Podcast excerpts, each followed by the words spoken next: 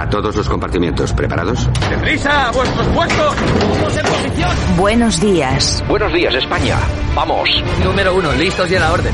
Todo el equipo, preparados. Compartimiento dos, listos y a la orden. Noticias a punto. Válvulas cerradas, niveles correctos. Hombres en posición. Que entren tertulianos.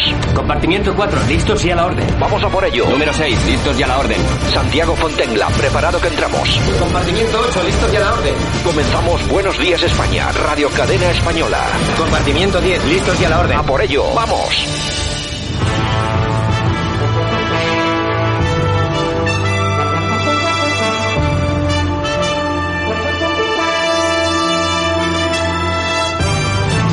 Buenos días, España, veinticinco de junio veinte veintiuno. Aquí estamos, hoy es viernes, nos espera el fin de semana por delante. Tiempo para disfrutar y descansar. Bueno, aquellos que tengan trabajo, las cosas no están para echar... Bueno, las campanas al vuelo, pero bueno, las cosas son como son. En todo caso, saludos supercordiales de todas las personas que hacemos posible este programa, perdón, también de Javier Muñoz en la técnica y, por supuesto, de este que os habla, con esta vocecilla un poco cascada, este que os habla Santiago Fontela. En fin, como siempre, empezamos por malas noticias relativas al COVID. Sanidad ha notificado cuatro mil quinientos nuevos casos y dieciocho muertes. El número es muy bajo, pero siguen siendo dieciocho muertes. Aquí lo que hay que conseguir es que eh, no haya ni una sola. En todo caso, atención, porque hay preocupación, eh, ya que se han detectado brotes en Madrid, Valencia, Murcia, País Vasco y también en Aragón, entre estudiantes que viajaron a Baleares. Así que hay que andar con mucho ojo, con mucho cuidado, porque estos jóvenes luego pasan el, el COVID de una forma muy suave, pero sí que pueden eh, contagiar. El Reino Unido, por su parte, ha incluido a Baleares en su lista verde de viajes, es decir, que los británicos pueden viajar a las islas. Esperemos que no incida esta noticia de los brotes y se echen atrás. Todo lo que necesitamos el turismo. Y bueno, esperemos que este verano, hombre, no va a ser verde, pero por lo menos que haya alguna cifra para esos hosteleros y todos esos negocios que se merecen, después de tanto tiempo, que sus negocios comiencen a funcionar. Bueno, el gobierno que resta importancia a la simbología independentista en la salida de los indultos, de los indultados, y decir, dicen que eran de prever, hombre, lógicamente, ya sabemos que era de prever, por eso precisamente no tenías que haber concedido los, los indultos. Casado defiende su no al indulto en Bruselas y avisa que dar carta blanca al secesionismo crea un problema. Mientras tanto, ¿qué es lo que hace el gobierno? Bueno, pues intentar Eh, solapar todo esto de los indultos de alguna forma, eh, pues eh, tratándonos como a niños pequeños y soltándolos alguna pequeña, algún pequeño caramelo para que se nos vayan olvidando estas circunstancias. Darías anuncia la vuelta del público a los estadios y serán las autonomías las que determinen el aforo. Es decir, que te, nos están vendiendo algo que va a ocurrir dentro de meses y que va a depender de las autonomías como algo muy positivo. Y atención, porque también han, eh, lógicamente, soltado la bomba de las mascarillas justo ahora para que no pensemos en otra cosa, simplemente que pensemos en quitarnos las mascarillas de encima. Bueno, mientras tanto, como comentamos, Sanidad, que está muy pendiente de la evolución de la variante Delta en España, que por ahora está siendo pequeña, pero cuando nos dicen eso de que por ahora está siendo pequeña, ya se puede ir uno preparando, porque seguramente va a ser la más importante que vamos a tener en España. Y otra de las medidas que han pretendido solapar los famosos indultos, ¿eh? esa, esa aprobación por urgencia de la bajada del I V A de la luz al diez por ciento y la suspensión del siete por ciento de la generación. Yo no sé qué exactamente qué nos están vendiendo, nos bajan un diez por ciento y en las últimas fechas casi ha subido la factura un cincuenta por ciento. Así que, no sé, vamos a ver exactamente en qué queda todo eso. Lo vamos a ver cuando nos lleguen las primeras facturas. Hayan otras dos botellas de oxígeno pequeñas en la zona de Tenerife, donde se busca a Tomás Jimeno y a una de las niñas. Bueno, la cuestión está siendo realmente compleja. El Alvariño, el Ángeles Alvariño, que ha retomado las labores de búsqueda. Y, pero bueno, es que es muy complicado. Hay que reconocer que son, aparte de la profundidad, la extensión eh, es muy importante, y además que Tomás Jimeno parece ser que controlaba perfectamente todas las circunstancias a la hora de perpetrar, de llevar a cabo este crimen. En fin, nosotros vamos a comenzar. Tenemos por delante sesenta minutos eh, de radio en los que, como siempre, vamos a intentar ahondar un poquito en todo lo que es la actualidad. Vamos a estar con Francisco Gómez y con esa actualidad nacional. con los últimos titulares eh, que llegan en una mochila perfectamente cargada, estando como están las cosas. Vamos a estar también con Yolanda Cauceiro Morín, que nos va a traer la actualidad, pero en esta ocasión de los medios digitales. Vamos a irnos hasta Navarra, vamos a hablar con eh, Fernando José Vaquero Loquieta, porque mañana eh, realiza Vox un acto en Navarra eh, que, bueno, es político, pero que es re, de reivindicación histórica, que es muy importante. Vamos a vamos a hablar con él de qué se trata y nada, y sobre todo para todos nuestros amigos navarros o de las cercanías que quieran acudir, pues bueno, ahí lo ahí lo van a tener, que yo creo que va a ser un, un acto interesante. Y por supuesto cerraremos, como todos los días, con las noticias del corazón, que se están descubriendo dentro de Buenos Días España como una de las secciones más escuchadas. Será porque el morbo es el morbo. En fin, lo dicho, muchas gracias por escogernos, muchas gracias por elegirnos. Comenzamos, bienvenidos.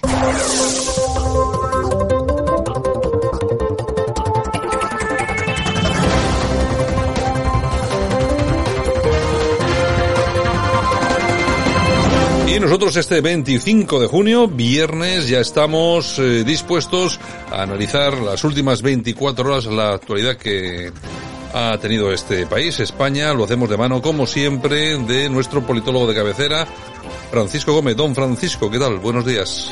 Hola, buenos días, Santiago. ¿Qué tal? ¿Cómo están todos? Aquí estamos, como siempre, esperando que llegue ya el finde y a ver si desconectamos algo. Pues terminamos semana con lo que todo el mundo conoce como pan y circo, ¿verdad? Después del susto que nos han metido el gobierno, eh, bueno, pues con el tema de los indultados, pues eh, solo era necesario y es, esperar una batería de noticias amables, que es como han sido calificadas, ¿verdad? Bueno, pues como saben ustedes, a partir del sábado se quita la obligatoriedad de usar mascarillas al aire libre. Lo único que les recomiendo es que vayan con los brazos extendidos para que más o menos tengan una distancia de seguridad de un metro, aunque ya saben que la oficial es metro y medio, o vayan con un metro para ir midiendo a la gente con la que saben. Con un palo, con un palo. Y en caso de emergencia, pues lo usan. También saben que nos van a bajar el IVA de la luz del veintiuno al diez, teniendo en cuenta que nos habían subido la luz un cuarenta y cuatro, con lo cual, pues nada, pues nos ponemos a aplaudir como los monos. Y pues oiga, que lo que faltaba, pues lo que faltaba es que por fin el Ayuntamiento del Escorial les ha dado la, la luz verde para que empiecen las obras para exhumar eh, cuerpos fallecidos desde hace bastantes años en el Valle de los Caídos. O sea, volvemos a, volvemos a Franco, el fascismo, la guerra civil, las cunetas, en fin, fuegos artificiales del P S O E, para mantenernos contentos y alegres, pues porque ellos lo valen, ¿no? Decía Carmen Calvo por Twitter que el Ayuntamiento de San Lorenzo del Escorial les ha dado la licencia de obras para el Valle de los Caídos y que próximamente comenzarán los trabajos de exhumación e identificación de las víctimas de la Guerra Civil y la dictadura reclamadas por sus familias. Es de justicia que puedan recuperar su dignidad. Bueno, dicen que sesenta mil cuerpos están ahí aproximadamente. Bueno, pues me, me da la sensación de que van a dejar el valle destrozado, y es una pena, porque esa gente, yo creo que es un buen reconocimiento que aquellos que ganaron y perdieron estén enterrados allí, y no que les van a colocar en cualquier cementerio de mala muerte dentro de unos años, como decía un tuitero, pues van a quitar el cementerio, van a construir un mercado, ¿no? Con lo cual, al final es un, un, un mal augurio para toda esta gente, y sobre todo que anden tocando los huesos. En fin, ¿qué pasaba mientras tanto? Pues que teníamos a la ministra portavoz, Montero, hablando del tema de los indultos, y parece que le sienta bastante mal que la, opos- que la oposición, pues, eh, bueno, pues cumpla con lo que tiene que hacer, que es recurrir esta estos estos indultos que, por supuesto, pues eh, según la oposición, evidentemente son son absolutamente ilegales o inconstitucionales. Escuchamos a la Montero. Eh, el hecho de que no nos sorprenda que la eh, oposición, y en este caso el Partido Popular con otras formaciones políticas, eh, acuda a los tribunales, no les resta gravedad al hecho de que, desde luego, en nuestro país no podemos dirimir permanentemente la política en sede judicial y pasar eh, permanentemente una patata caliente, ¿no? A, lo, a los tribunales de justicia creo que deben debemos de respetar que las actuaciones que pertenecen a la política se discutan en el ámbito de la política. O sea, que respetamos la justicia, como dijo Sánchez en su momento, y respetaban la decisión del Tribunal Supremo, pero nos lo pasamos por arco del triunfo, lo pisoteamos, intentamos modificar a los jueces, y como no se puede, porque te pegan un susto desde la Unión Europea, pues hacemos lo que nos da la gana y aprovechamos el tema de la ley de mil ochocientos setenta y la retorcemos como queremos para cumplimentar los acuerdos secretos que tenemos con los separatistas. Es más, es que este discurso o este pequeño trozo que hemos escuchado de Marichu Montero eh, suena al relato de los independentistas. De hecho, inmediatamente ha sido aprovechado por los vascos, ¿no? El P N V ya reclama al Estado el reconocimiento de País Vasco y Cataluña como naciones y relaciones bilaterales, y dice que dicen que los indultos son un buen un bien necesario y es un buen punto de partida, y esto es lo que ellos entienden como concordia. O sea, fíjense, eh, pues han despertado a las bestias, ¿no? Esto va a ser el discurso habitual de ahora en adelante de toda esta gente. El que, bueno, pues pese a haber llorado delante de sus compañeros, se me refiero a Garamendi, presidente de la C B, porque el susto que se llevó, porque dijo que le parecían bien los indultos, más o menos, pues eh, lo que ha hecho a través de las redes, parece que no aprende, ha sido agradecer al Ministerio de Defensa y el Ejército de Tierra por haberle concedido la gran virtud del mérito militar. O sea que, como ven, algunos no aprenden y, no so- y son incapaces de no mostrar cara al público pues los reconocimientos, en este caso del gobierno, vete a saber por qué, ¿verdad? Los que también han dado su brazo a torcer ha sido la conferencia episcopal, que esto sí que darles de comer aparte, ¿no? Eh, han respaldado, por supuesto, a los obispos catalanes y, por lo tanto, pues queremos entender todos que, como han dicho, nosotros estamos como los obispos catalanes por el diálogo. Bueno, pues si están como los obispos catalanes, pues evidentemente están apoyando los indultos. O sea, que cuando tengan que marcar la X en la casilla de la I R P F, pues ya saben lo que tienen que hacer, pensárselo dos veces. Mientras tanto, las redes sociales, ¿qué pasaba? Pues había una guerra, una guerra bastante interesante, más que, más que interesante, curiosa, ¿no? Porque había acusaciones veladas entre la izquierda y la derecha. Por un lado, la izquierda se reía de que Vox estaba lanzando una campaña en Twitter hablando del rey Felipe, como calificándole como Felipe, como Felpudo sexto, los de Vox diciendo que no eran ellos, sino que eran los de extrema izquierda, y mientras tanto lo del Partido Popular pues intentando explicar que unos y otros son los responsables. O sea, fíjese el mundo virtual eh, en qué anda, ¿no? En fin, lo importante es que el gobierno, bueno, pues eh, a través de su presidente, no habiendo declarado absolutamente nada en Bruselas, y también a través de la portavoz, pues le restan totalmente importancia a toda la simbología que ha aparecido tras la salida de los indultados, ¿no? Como si no tuviera importancia. Casado, que también estaba en Bruselas porque tenían un congreso del Partido Popular eh, Europeo, pues ha aprovechado para recordarnos a todos los españoles lo que tiene pensado hacer y, por supuesto, pues nos mostraba su enfado y que sigue estando eh, absolutamente convencido de lo que de lo que tienen que hacer a partir de ahora. Escuchamos a Casado. ¿Qué calidad del Tribunal Supremo, del Ministerio Fiscal se hizo? Creo que estamos hablando ahora mismo de lo que está pasando ahora. Y yo creo que aquí los únicos que engañan a los españoles son los que públicamente, frente a diecisiete millones de espectadores que entraron en el debate electoral en algún momento y los diez millones que lo vieron entero, dijo: nunca, jamás voy a indultar a estos señores. Nunca, jamás voy a pactar con independentistas. Nunca, jamás voy a pactar con Bildu. No me haga más la pregunta que me ofende. Cuando se miente, se asumen responsabilidades. Y cuando se miente, se llama... Bueno, esa es su opinión. Creo que mi, mi opinión es que Sánchez mintió a todos los españoles. Y no es mi opinión, sino que se puede googlear y se puede ver en el debate de hace apenas dos años. Y cuando se va en contra de la resolución del Tribunal Supremo y de la Fiscalía, por cierto, en la que ha puesto a una comisaria política como la exministra de Justicia socialista, creo que hay que dar explicaciones. Y si no las quiere dar, porque se está negando a darlas al Parlamento, que por lo menos le pida opinión a los españoles y les diga la verdad por una vez, que no es mucho pedir. Bueno, Casado de momento y el Partido Popular todavía no ha interpuesto el recurso correspondiente, lo van a poner a nombre de Casado porque dice que él ha sido uno de los que estaba señalados por los T D Rs. Decir que Ciudadanos ya ha presentado el recurso y lo han hecho también a título personal varias personas que eran diputados de, de la Asamblea de la Generalidad eh, cuando sucedió el, el golpe de, del, en octubre de, de hace varios años, y bueno, pues ya veremos, porque la verdad es que tiene pocos visos de que este pueda llevar a, pueda salir adelante, ¿no? Quien también lo ha hecho ha sido Vox, que bueno, pues eh, había citado a unos cuantos de sus correligionarios, eh, le escuchamos eh, cómo llegaban ante el tribunal pues para interponer el recurso. Oye,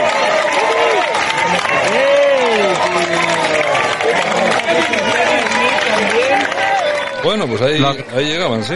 Sí, la verdad que escuchando la que forman para cada vez que tienen que presentar un recurso, se parecen bastante a los catalanes, ¿no? A toda la parafernalia que habían montado con el tema de la liberación de los presos políticos, o políticos presos, mejor dicho.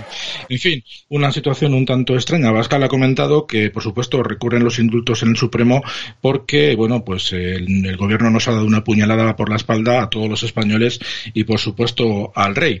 El Partido Popular, pese a que Casado estaba en Bruselas, se había comentado la jugada, pues también ha hecho la oportuna declaración institucional, pues a través del portavoz Almeida. Le escuchamos. La cárcel. A mí le digo una cosa. Aparte de delincuentes, sobre todo me parecen unos desagradecidos. Y en la vida es de bien nacido ser agradecido. Les ha sacado de la cárcel. Ha sido gratis lo que les ha sacado de la cárcel. No han, no les ha, no han tenido que dar nada a cambio de salir de la cárcel. Hombre, que sean un poco agradecidos y por lo menos que no hagan ese espectáculo a la salida de la cárcel. Yo les diría eso, que una cosa es ser delincuentes y otra cosa es no ser agradecidos. Que las normas de educación hay que tratar de respetarlas en todo momento. Y que se han conseguido gratis unos indultos por unos gravísimos delitos, que por lo menos no se rían de Pedro Sánchez y por extensión de todos los españoles nada más salir de la cárcel. Ser agradecidos, insisto, es de bien nacidos. Bueno, tiene razón, pero yo le recomendaría a Almeida que últimamente no sea tan empático con el presidente del gobierno. Me parece que son especialmente amigos, ¿no? Y bueno, terminamos, Santiago, como te comentaba antes, hay un par de noticias que tienen que ver con la manera de despistarnos a todos. Uno es, por supuesto, que no lo hemos comentado antes, el hecho de que ya se ha avisado de que a partir de la temporada que viene, pues los estadios volverán a recoger gente, tanto los estadios de fútbol como los de baloncesto. Lo publican ahora, lo dicen ahora, le dan publicidad, publicidad ahora, cuando lógicamente no va a entrar en vigor hasta dentro de varios meses, pero bueno, aprovechan y nos la cuelan este mes. Y por otro lado, como te decía, pues el tema de la factura de la luz, pues según la portavoz Montero, pues eh, nos comenta que los españoles nos vamos a ahorrar ochocientos cincuenta y siete millones. No, yo diría que es lo que no nos van a robar. Si quieres la escuchamos.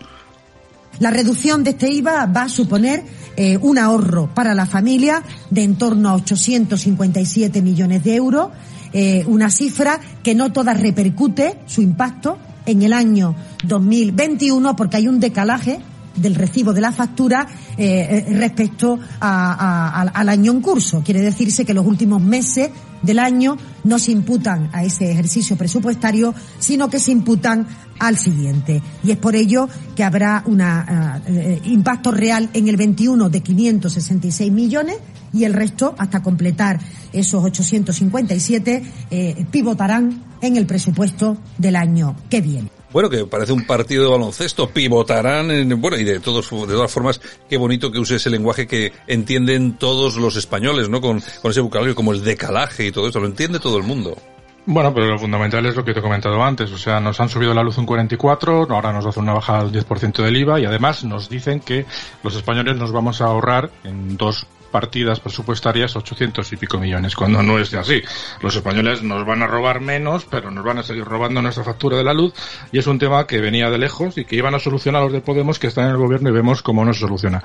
Por lo tanto, como te decía, pan y circo, mucho artificio y fuegos artificiales para que este fin de semana pues estemos todos contentos, Santiago.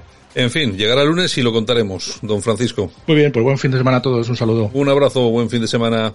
Escuchas Buenos Días España. Aquí no nos callamos.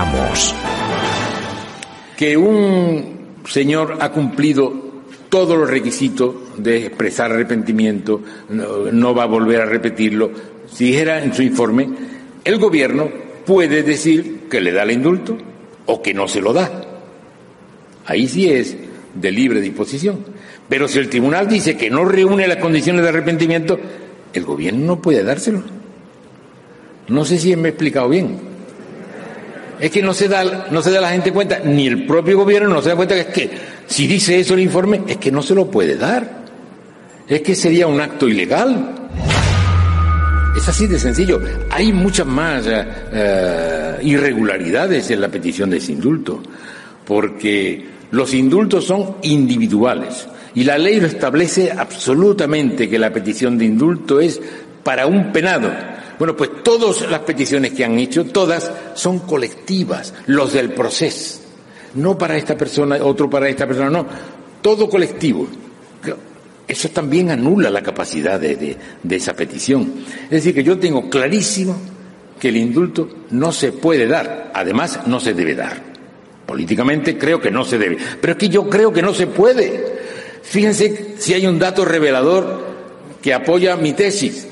Es que este indulto Si fuera de libre disposición del Gobierno, completamente arbitrario, no tendría recurso. ¿Qué va a recurrir usted si es como quiera el Gobierno? Y hay un recurso, se puede recurrir después de que el Gobierno tome una decisión. Es decir, que políticamente es totalmente indeseable, jurídicamente no es legal. He contestado, ¿no? Bueno, pues contestaba Alfonso Guerra, socialista de PRO, bueno, eh, que van saliendo poco a poco los socialistas que van criticando, pues bueno, la posición de Pedro Sánchez y todo su equipo en relación con esos indultos a los golpistas, a los delincuentes de eh, catalanes, y bueno, me, me parece muy bueno que lo diga un socialista. Y su compañera socialista Carmen Calvo le diría fascista. Sí, claro, pues claro. El... Lo típico. Digo yo, no sé. Lo, lo típico, sí, sí, no, se lo diría, se lo diría sin ningún tipo de problema. Es usted un fascista. Lo que pasa es que yo creo que es muy bueno que todas estas críticas y todos estos comentarios los hagan pues socialistas, no solamente gente de P P, de Vox, de Ciudadanos, porque es que dejan mucho más en evidencia lo que es el Partido Socialista. No sé, a estas alturas no se sabe muy bien qué es lo que quiere Pedro Sánchez. Yo creo que, fíjate que ya no es ni tan siquiera aguantar otro mesecito más en el gobierno. Yo no sé qué esconde este tipo, no sé a las órdenes de quién trabaja, solo sé que la primera persona a la que recibió en la Moncloa cuando ganó las elecciones fue George Soros, y me, me da la sensación de que estamos ante una operación que, que va más allá de... de lo que se está comentando como meramente personal de este tipo de querer mantenerse en la Moncloa. A mí me da la sensación de lo que quieren es mantenerse en la, en la Moncloa el tiempo absolutamente necesario para eh, poner en marcha su agenda. Y la agenda, pues lógicamente va dando este tipo de pasos, ¿no? En este caso, con los separatistas catalanes, con los asesinos etarras, etcétera, etcétera, etcétera. Y... No sé, no sé quién será su amo. No el sé. Gran cambio que tenemos en España, señores. Buenos días, España.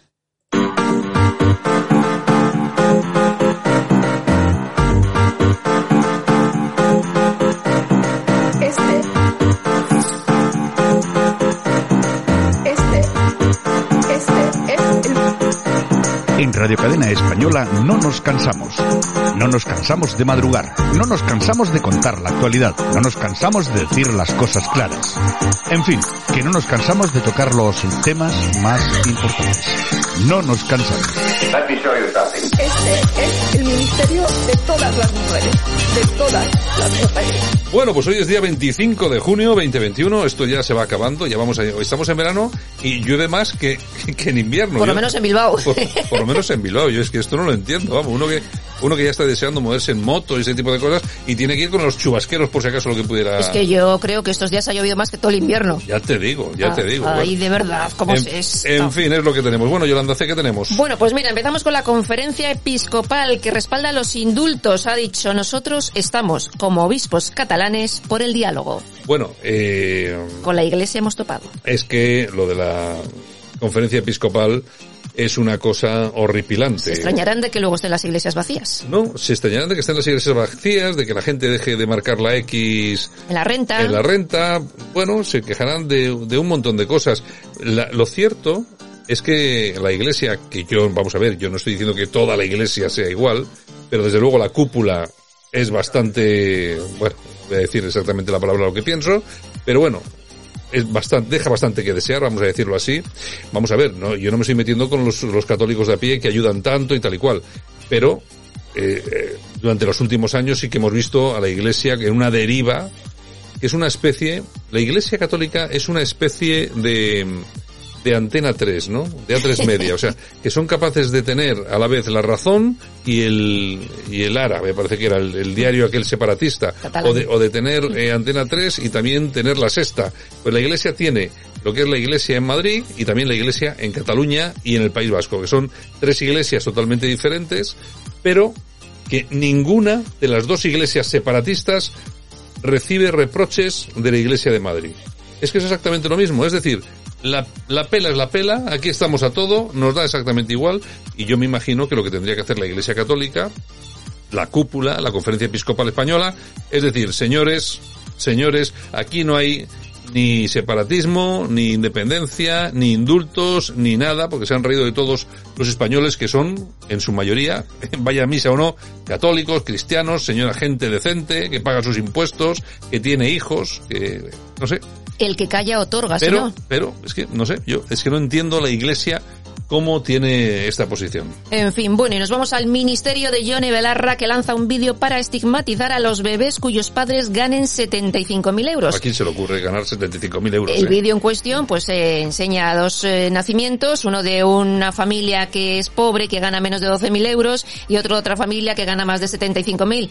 Y los médicos dicen, mira, este pobre nace pobre y, y seguirá pobre. Ya, lo que pasa, el problema de esta gente es que ellos quieren que el niño que nace en la familia de setenta y cinco mil pavos eh, nazca en una familia que también gana doce. Lo que no quieren es que el que gana, el que nace en una familia con doce gane setenta y cinco mil. Exacto. Vamos a ver, aquí el, el problema, que hay diferencias entre unos y otros, bueno, eso está más claro que el agua, eso lo ha habido siempre, y en los regímenes comunistas también lo saben perfectamente todos los problemas que hay.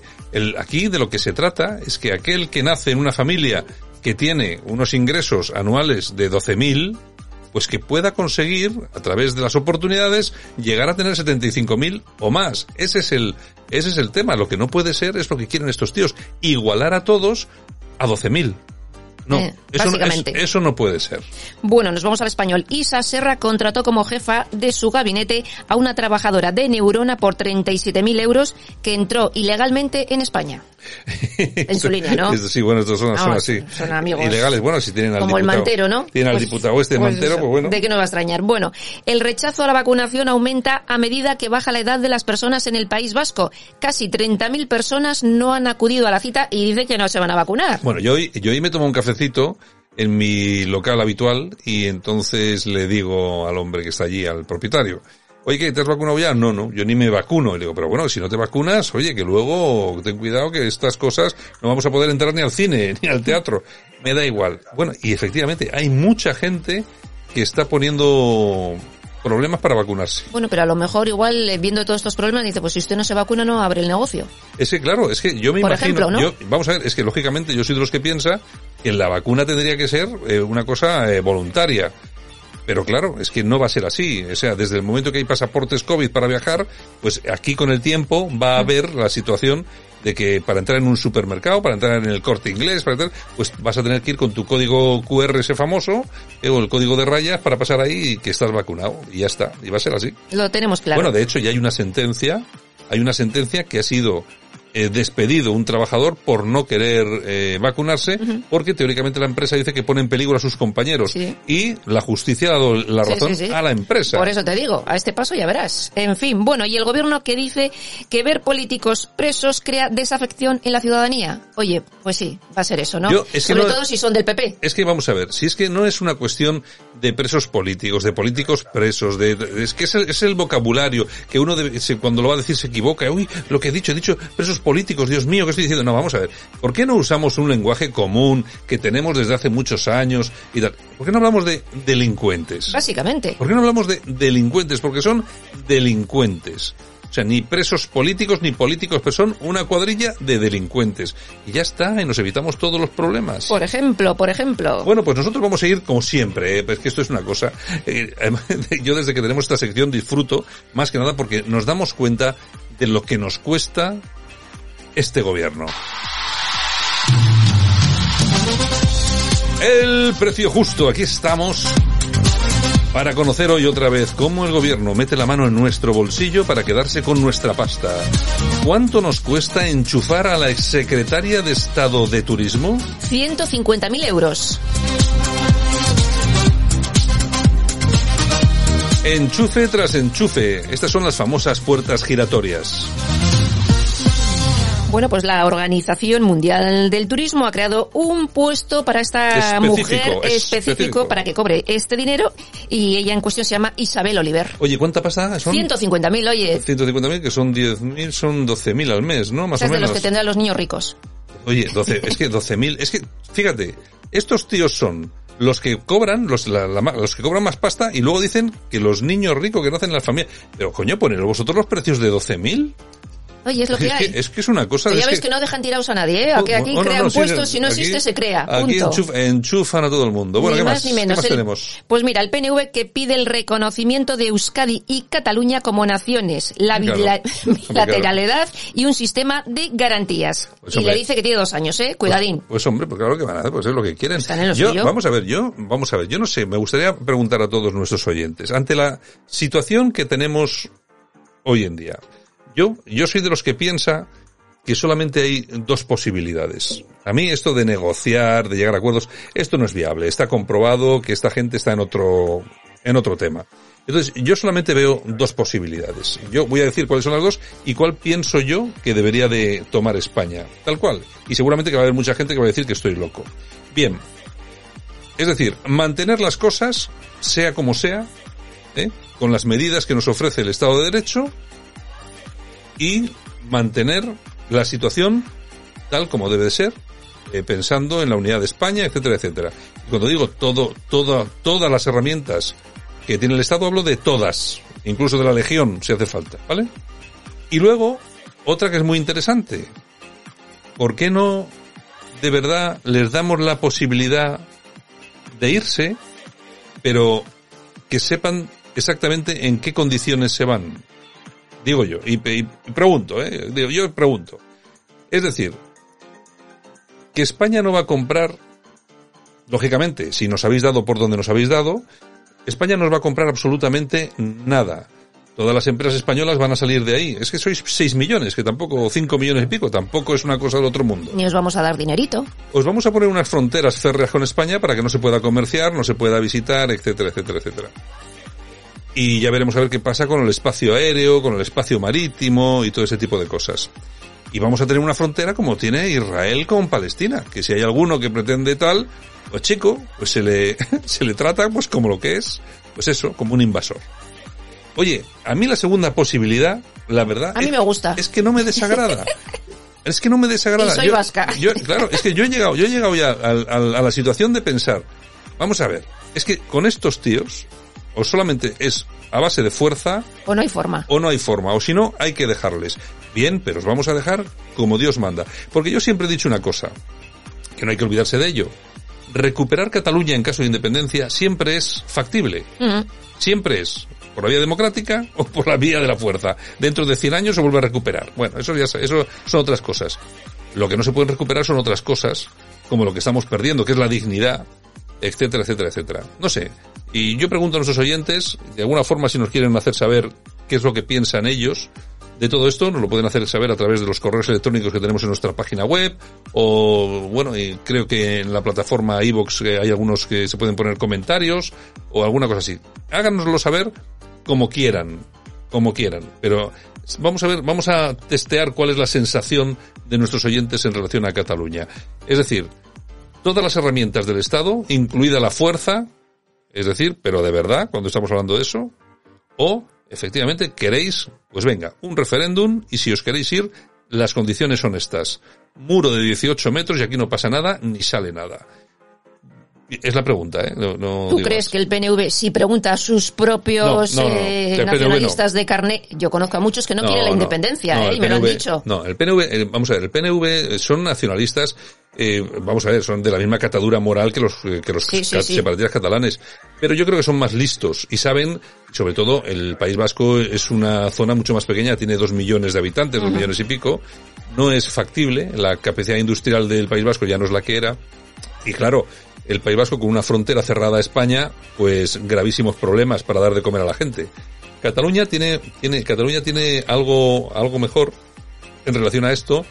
No tiene industria, porque realmente la industria que tiene es muy poca, pero sí tiene, eh, una, una muy fuerte industria, por, entre comillas, del turismo, que podría, eso podría en algún, en un momento determinado, pues avalarle de alguna forma. Pero claro, atención, porque con España puesta en su sitio, todo esto del turismo y todo esto... La cosa cambiaría también. Cambiaría bastante, uh-huh. eh, cambiaría bastante. En fin, en fin, en fin. Bueno, nos vamos al Independiente. Dos técnicos nucleares denuncian a la U P V, la Universidad Pública Vasca, para no perder su puesto por no tener el nivel de euskera. Vamos, lo que viene pasando desde hace años. Llevan doce años currando en la universidad mm. y ahora pues les piden el nivel de euskera... Bueno, parece ser, parece ser que eso, además son personas que, se han, que a las que han sido, se les ha calificado de... imprescindibles. Hay veinte en todo España, como hay ellos, veinte, ¿eh? Son imprescindibles por la universidad. Bien, pues eh, por no saber el euskera, por no tener el nivel, pues eso es lo que pasa. Es que claro, nosotros cuando estamos hablando, cuando hablamos como lo que hemos hablado hace un minuto, ¿no? Eh, la independencia sí, la independencia no. Es que tenemos que valorarlo todo. Cuestiones como estas. Vamos a ver, ¿qué tipo de gente, qué tipo de personas dejan que se vayan los médicos, que se vayan los cirujanos, que se vayan los científicos? por no saber euskera. ¿Qué tipo de gente? ¿De verdad este tipo de gente se merece algún tipo de consideración?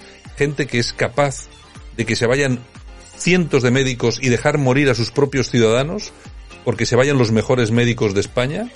O sea, de verdad, esta gente requiere nuestra comprensión de alguna forma, o simplemente deberíamos aplicarles lo que hemos hablado hace un segundo.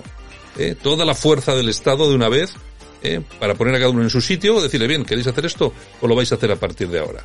Y ya está. No sé. Si queréis eso. En fin, bueno, y el gobierno que lleva siete meses reclamando siete millones de euros a varias empresas españolas por compras fallidas de material anticovid, respiradores, sí, ahora guantes... Van a, ahora van a ir a pillar. Van a pillar los siete millones, ahora lo que a, yo te diga. Ahora van a ir a pillar los siete sí, millones, sí, sí, lo que sí, yo te sí, diga. Sí. Claro, le das, mira, le das, le das el contrato a una empresa que está metida en una lonja en, yo qué sé, en...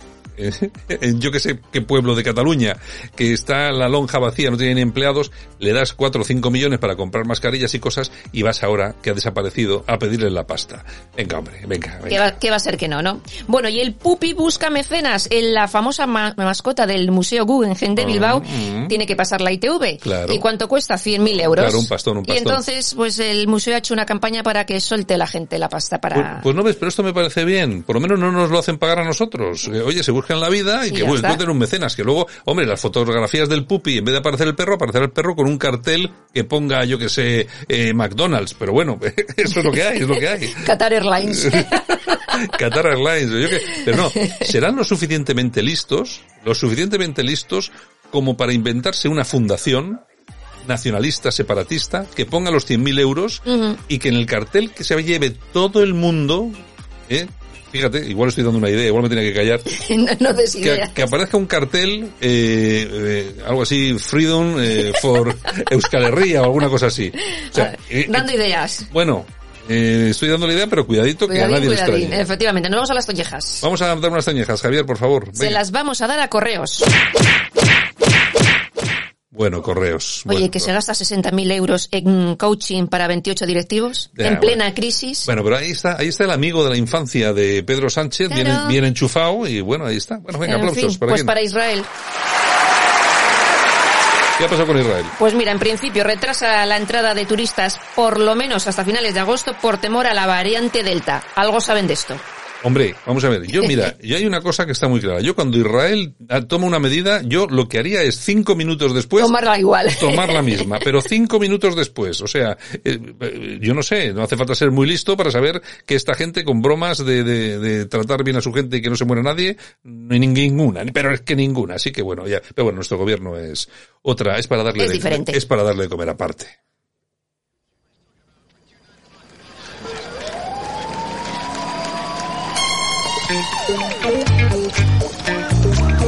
Bueno, estamos exactamente en lo mismo de todos los días. Si tienes más de cuarenta, tienes que saber lo que es esto.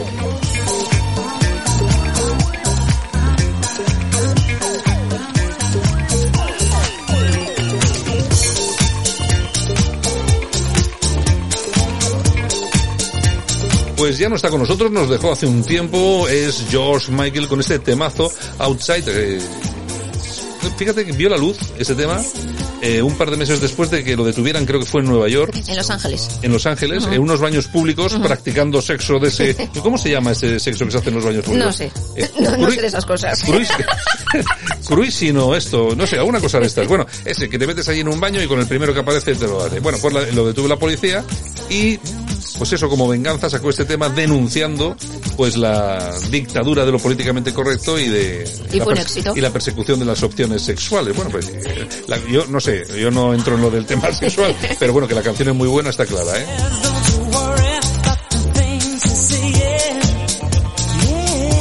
Bueno, y es que tal día como hoy, pero del año mil novecientos sesenta y tres, nacía el cantante, compositor y productor musical George Michael.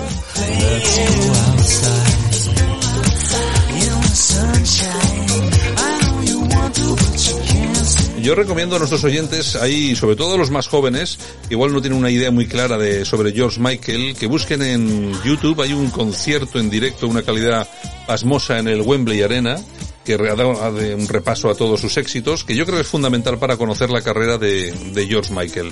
Lo recomiendo a los más jóvenes porque os va a gustar, que seguramente pues no, no habéis escuchado este, a, este, a este cantante. Bueno. Y también veréis las discotecas llenas de gente bailando a ritmo de George Michael en los años ochenta. En fin, bueno, falleció con cincuenta y tres años y hoy cumpliría cincuenta y ocho.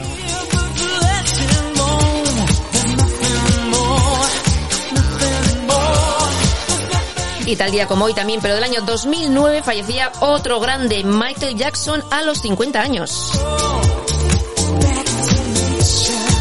Y tal día como hoy, pero del año mil ochocientos cincuenta y dos, nacía el arquitecto español Antoni Gaudí. Menos mal que Gaudí acabó alguna casa. Alguna. Porque, oye, porque es que, es que lo de la, lo de la iglesia esta, ¿cómo se llama? No me acuerdo cómo se llama. O sea, es que llevan ya, ¿cuántos años llevan construyendo? La han abierto y está sin acabar. Es que no puede ser. La Sagrada Familia, creo que es, ¿no? Sí, es, sí, sí, sí, sí, sí. Pero, ver, es que es tan complicado el tío. Era un genio, yo no digo que no, pero es que tan complicado. Complicado, complicado. Bueno, y también tal día como hoy, pero del año dos mil catorce, fallece la escritora Ana María Matute.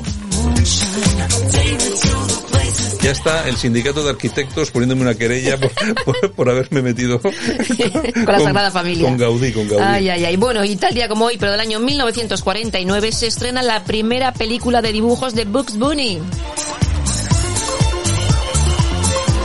Y tal día como hoy, pero del año mil novecientos sesenta y siete, se produce la última actuación en televisión de los Beatles. Y tal día como hoy, pero del año mil novecientos noventa y uno, Croacia y Eslovenia declaran unilateralmente su independencia de Yugoslavia. Bueno, ese es el ejemplo que quieren seguir vascos y catalanes, ¿no? La vía eslovena y todo este tipo sí, pues de mira cosas. Cómo acabaron. Sí, acabaron muy bien, sí. Bueno, también tal día como hoy, pero del año mil novecientos setenta y cinco, nace el tenista Albert Costa, cumple cuarenta y seis años. Uno de los grandes del tenis español. Sí, señor. Bueno, volvemos con el corazón ahora mismo. En un ratito, sí señor. Venga, nosotros continuamos con más información aquí en Buenos Días España.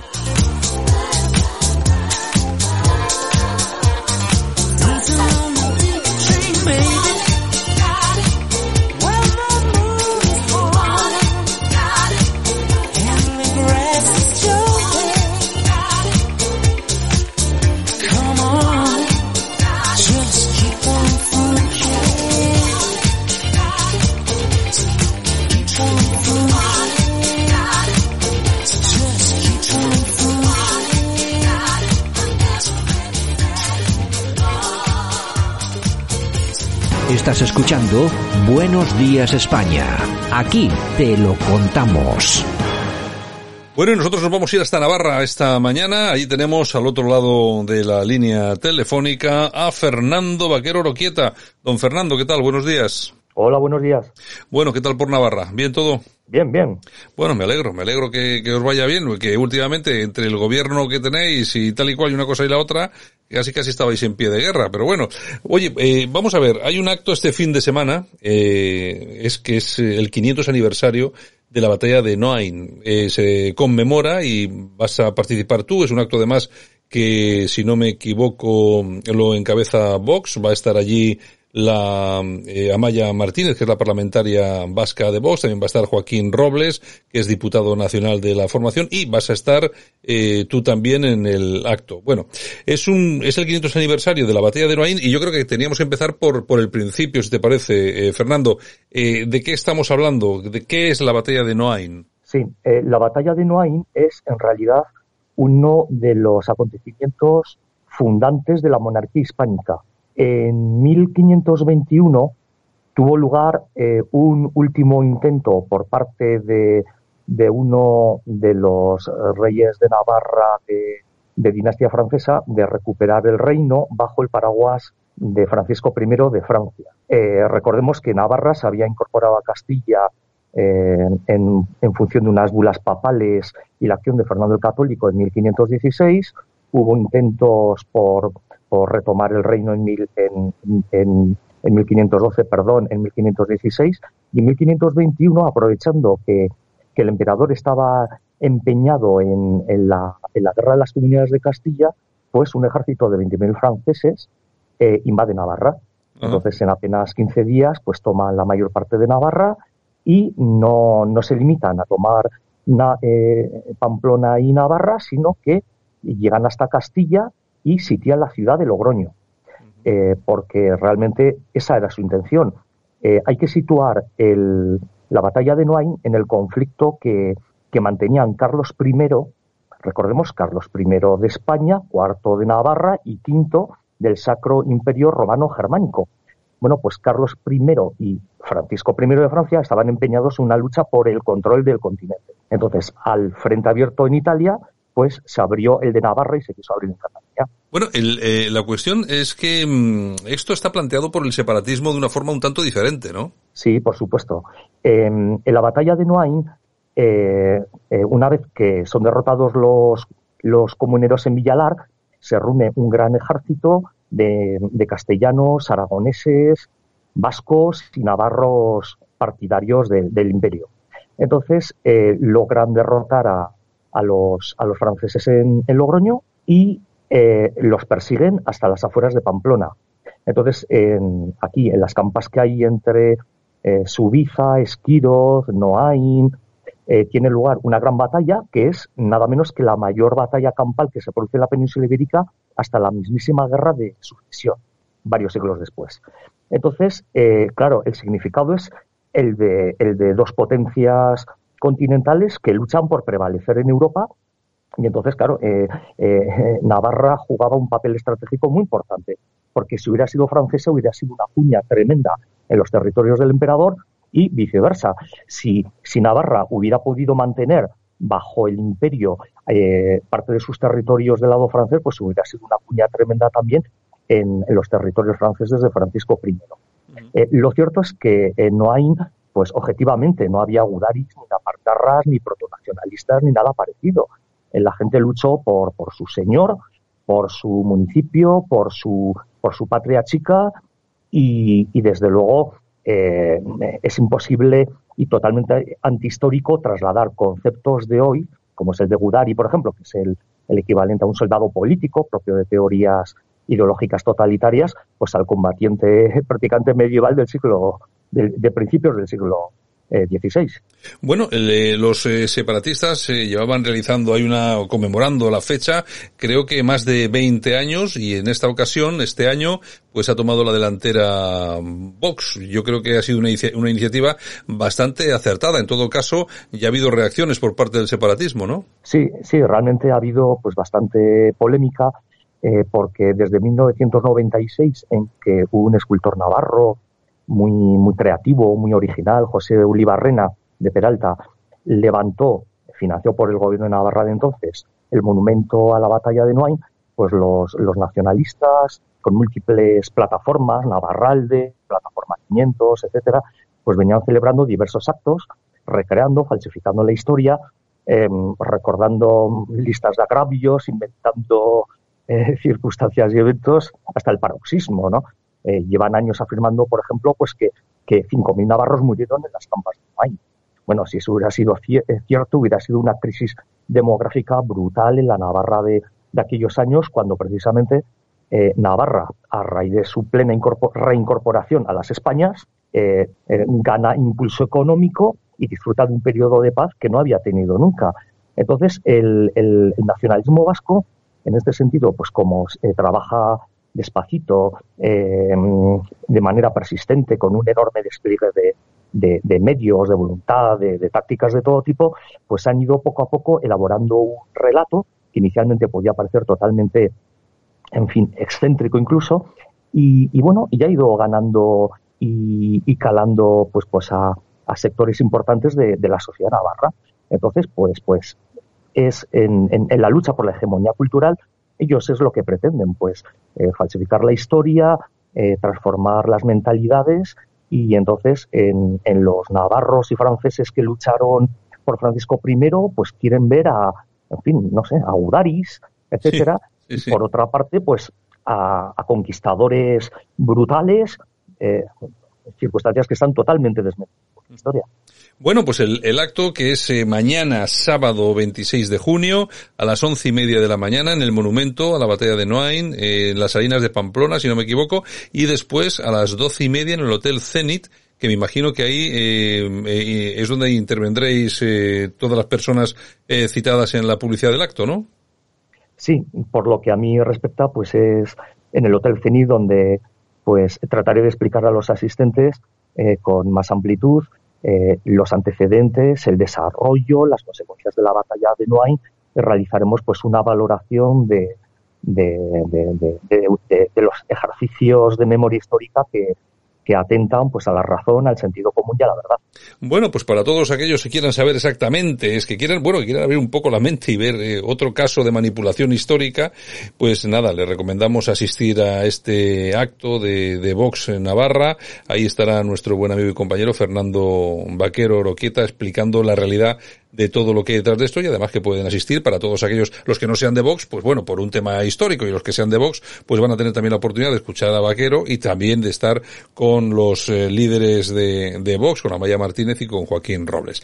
En fin, don Fernando Vaquero Loquieta, pues un abrazo muy fuerte, que salga todo bien, y nada, eh, yo me imagino que vais a tener buen tiempo, así que vais a tener garantizada una buena asistencia. Eso parece, que así sea. Pues venga, venga, un abrazo muy fuerte. Gracias.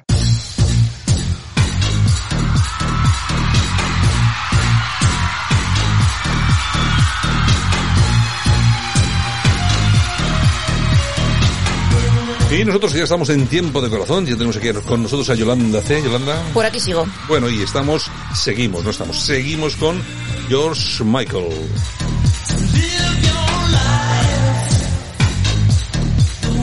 Bueno, ¿y qué tenemos en el corazón, Yolanda? Bueno, pues seguimos con Mila Ximénez, porque llevamos un par de días todo toda la prensa rosa con Mila Ximénez, su fallecimiento, eh, ha sido el funeral, han aparecido por allí todo el equipo de Sálvame, Mediaset, amigos, familia, en fin. Y bueno, su hija Alba también entró ayer en el programa en Sálvame, en el homenaje que le hicieron. Me imagino que para dar las gracias. Vamos a, vamos a escucharla. Alba. Jorge. Soy yo.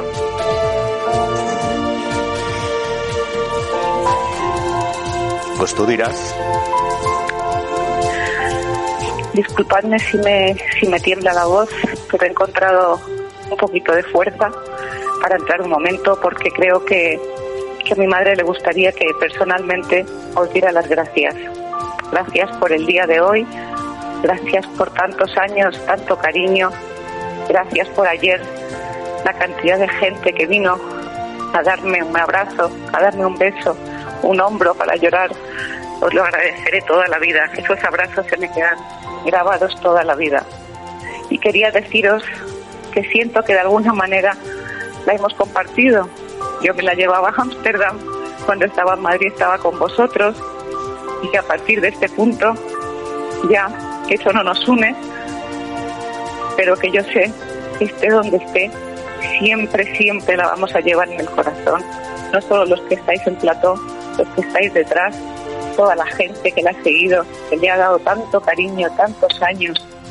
Y de verdad que lo siento conmigo. Y solo tengo palabras de gratitud. Gracias de todo corazón. Bueno, pues era la hija de Mila Ximénez, que participaba, entraba en el programa de, uh-huh. de Sálvame, era la casa de su madre, la casa televisiva de su madre, que bueno, yo... creo que lo de Mila Ximénez, que a mí me llama mucho la atención, eh, no sé, después de tanto tiempo, después de tantos problemas, que solamente salgan personas, eh, y no es porque seamos buenos, el ser humano no es bueno, ¿no? Pero que no salgan personas hablando de otras cuestiones. En su momento se silenció en el propio programa Sálvame la relación de Mila Ximénez con el abogado eh, Menéndez, que es el que le puso la querella de mil millones a Rocío Jurado. No se habló absolutamente nada de eso, pero sí, por ejemplo, se le dio caña a Lidia Lozano. Uh-huh. Lidia Lozano, que serán lo que todos quieran que sea, pero ahí se mantuvo... calladita, perfectamente podía haber dicho, oye, no decís nada de esta, que esta tía estuvo liada con este, y, es, y fíjate tú... Yo creo tú, que, al, que al final se ganó a todo el mundo, y yo no, ahí quedó. Yo no sé, no sé exactamente, yo sigo pensando, como en casi todas las cosas, siempre hay claroscuros. Sí, sí.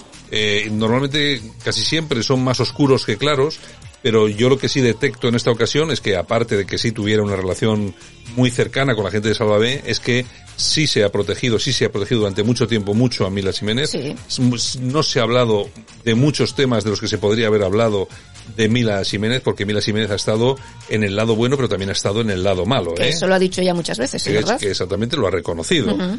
En fin, pero bueno, eh, las cosas están como están. Yo lo que sí vi a todos los a todos los eh, colaboradores de Sálvame, pues eso, muy afectados. Sobre eh. todo Belén y Kiko, sí, ¿no? los sí. que más. Y incluso eh, ayer, cuando salió en antena la llamada de Alba, Ajá. Jorge Javier eh, se le caían las lágrimas. Sí, o sea, ¿no? sí, sí, mira sí. que estuvo intentando contenerlo toda la tarde, pero en ese momento... No bueno, pudo, no pudo. Sí, no, la verdad es que ahí tienen sus... Al que no le han dicho nada ha sido a su, al padre de Alba, Manolo Santana, porque debe estar bastante fastidiadillo también, ah, y no le han dicho nada. O sea, que no le han dicho no nada. Lo sabe, no lo sabe, no lo sabe. O sea, ¿y qué enfermedad tiene el padre? No, pues sé. no lo sé, pero han dicho que está bastante fastidiado, bueno, entonces, sí, bueno, bueno, ya veremos. Y no, y no darle mala noticia. Bueno, el que más? se apareció por el tanatorio ha sido Antonio David Flores, bueno. entre abucheos, eso sí. Bueno, vamos a ver, ahí eh, yo he visto dos vídeos... Uh-huh. Uno en el que entra y se le abuchea, y luego hay otro en el que está hablando y se oyen aplausos. Vamos a ver, vamos a ver, no, es que no, es que vamos a ver. Los aplausos no son para Antonio David. Para Antonio David eran los abucheos. Los abucheos. Vamos a ver, cualquiera que piense hoy en día que Antonio David aparece en un sitio y le aplauden, está muy equivocado. De serán cómo, sus palmeros. Eh, serán pues, sus palmeros, pero está muy equivocado si no sabe cómo funciona este país. O sea, vamos a ver. Y, y luego eh, hay una cosa que está muy, muy clara. Hay cosas que... Vamos a ver, la población, los ciudadanos, pueden pensar de una forma o de otra. Eso no cabe ninguna duda. Ahora, me extraña mucho, me extraña muchísimo que la gente en el funeral de Mila Ximénez quiera aplaudir a, a Antonio David. Lo dudo. Y retratarse, no sé, me, me resulta raro. Me da bueno, que no. Bueno, más? Y el ex embajador de Estados Unidos, James Costos, abre las puertas de su casa en Madrid para presentar su nuevo proyecto, que es una serie documental de viajes por España. Y allí estaba Tamara Falcó, Alejandra de Rojas, Carolina Herrera, en fin, lo este, más de lo más. Este Costo era el que era el ex embajador. Embajador, porque este que tenía pareja que era gay. Exactamente, ah, ese bueno. mismo. O sea, ahora viven en, en Madrid. O sea que ha conocido España y le ha gustado. Le ha gustado, le ha gustado. Ah, me, parece, Así es. me parece, me parece muy bien. Yo me acuerdo, bueno, vamos a ver, en una, en una feria del, pues esto, de temas alimentarios y tal, yo me acuerdo que estuve con el chef de la Embajada de Estados Unidos uh-huh. y con el chef de la Embajada de Israel. Tengo que reconocer, dos tíos, o sea, que te pueden dar de comer, no, lo siguiente, porque además estuve, estuve papeando allí con ellos. Y a este, al chef de la Embajada de Estados Unidos, se lo trajo este hombre desde Los Ángeles directamente. Uh-huh. Y le tuvo que hacer una buena oferta, porque el tío tenía su restaurante pues tal cual, y uh-huh. se lo trajo porque el, la idea de este hombre era, y de hecho yo creo que lo, han, lo hicieron durante su, el tiempo que estuvo aquí, recibir a mucha gente en la embajada sí, sí, sí. y que eso sirviese uh-huh. eh, para tender puentes y sobre todo para eh, mostrar a, a las personas, sobre todo en España, que se conoce muy poco, pues temas tan interesantes como la gastronomía norteamericana y tal y cual. Y lo consiguió, lo consiguió. Sí, sí, sí pues ahí está, ahí está. Bueno. En fin, bueno, y Ana María Aldón, que decide guardar silencio absoluto en su guerra con Conchi, la hermana de Ortega hombre, Cano. Hombre. hombre, le ha dicho el torero, le ha dicho el torero, calla, déjalo, déjalo, chitón, déjalo, chitón. déjalo, que esto no hay nada que hacer. En fin, y Rocío Carrasco, que se ha ido de concierto a Barcelona, se desplazó hasta la ciudad condal con Fidel para ver a Vanessa Martín. Yo he visto unas fotos que han aparecido. Uh-huh. Lo que pasa, mira, ahí tenían que haber aparecido las, la, la, los vídeos, a ver si la aplaudían o no. Ya te digo. Tú, claro, ¿tú qué crees? ¿Que la bucheaban? No. Va a ser que no, va a ser que no. Claro, en mira, fin. Pero ahí no sacan los vídeos. No, bueno, para en fin, nada. Venga, ¿qué más? Bueno, y Britney Spears, que pide al juez que deje la, la custodia que tiene su padre contra ella porque hombre, ya está es cansada. Que, hombre, es que lleva un montón de años. Creo que lleva ya... años dominando ahí la fortuna bueno, de Britney. Bueno, que resulta que ella ha contado que en, en, en Las Vegas, que ha trabajado un montón de años en Las Vegas, con un exitazo impresionante, uh-huh. de hecho ha sido el, el vamos, el, el, el punto más importante en lo artístico que, se, que ha habido en Las Vegas en los últimos años, y resulta que lo hacía obligada por su padre, sí, ha, sí, dicho, sí. ha dicho en el, ju- en el, sí, sí, sí, en el juicio, ¿no? Uh-huh. Sí, sí. Bueno, bueno, pues no sé. Pues ya veremos a ver. Bueno, claro, y... no, puede, no, puede, no, no tiene ni su propio dinero, nada, no nada, tiene nada. nada. Es que Cualquier eso... cosa que quiera hacer... Su padre tiene que decidir. Pues igual, pues ella ha dicho en el juicio que lo que espera es que su padre acabe en la cárcel. Así que a ver qué es lo que ha pasado ahí, porque el tema es muy, muy complejo. Bueno, pues seguimos en los Estados Unidos, porque Sharon Stone se compara con Meryl Streep. Dice que hay muchas actrices mejores que ella, pero es la favorita de Hollywood. ¿Por qué será? ¿Por qué será? Bueno, pues no lo sé. Yo tengo aquí el chucho, que se me sube aquí a la pata. ¿Qué pasa? Ay, Archucho, Archucho, mi Otto. Yolanda, Yolanda viene con Otto. Hombre, aquí, faltaría ¿qué pasa, más. Chico? ¿Por qué te subes aquí? Ya sabes que digo siempre, no sin mi perro. En fin, bueno, y detienen al exboxeador Poli Díaz en Las Palmas por dar presuntamente una paliza a su pareja. Yo lo de Poli Díaz es una cosa que prefiero no comentarlo porque es una desgracia. No eh. tiene nombre. Es una desgracia en, en sí misma, es, es lamentable. ¿Quién te ha visto y quién te ve, Poli? Bueno, pues nada, ¿alguna cosa más, Yolanda? Pues nada, el lunes si quieres volvemos. Pues oye, fin de semana, ¿no? Feliz fin de semana para todos. Oye, pues el lunes. Besos. Oye, igual el lunes no volvemos, ¿no? ¿Por qué? Pues no sé, oye, nos cogemos, ¿vamos a la luna? Nos cogemos unas vacaciones. ¿El lunes qué día es? A partir de julio ya. Es veintiocho, ¿no? El lunes, sí, ¿no? Sí, sí, nos queda poquito. No, no sé, no sé, a ver este aquí año. Verano como los grandes. Eso. Carlos Herrera se coge dos, mes, dos meses, pues oye, yo también. Oye, ¿verdad? Me puedo coger yo vacaciones y te quedas tú haciendo el programa. Pues también es verdad, también es una opción. Oye, podía, podíamos hacerlo, ¿no? O lo puede hacer Otto. Eh, bueno, sí, iba a, salir, iba a salir muy guau guau, pero bueno. En, en fin, fin, Yolanda, bueno, hasta el lunes. Un beso, hasta luego. Venga, y nosotros que también nos vamos. Saludos súper cordiales de todas las personas que hacemos este programa, también de Javier Muñoz en la técnica, este que os habla, y por supuesto saludar a todas las emisoras en toda España que transmiten este programa y por supuesto a todos sus oyentes. Regresamos el, uno, el lunes, cuidaos, disfrutar, un abrazo, os esperamos, chao, gracias.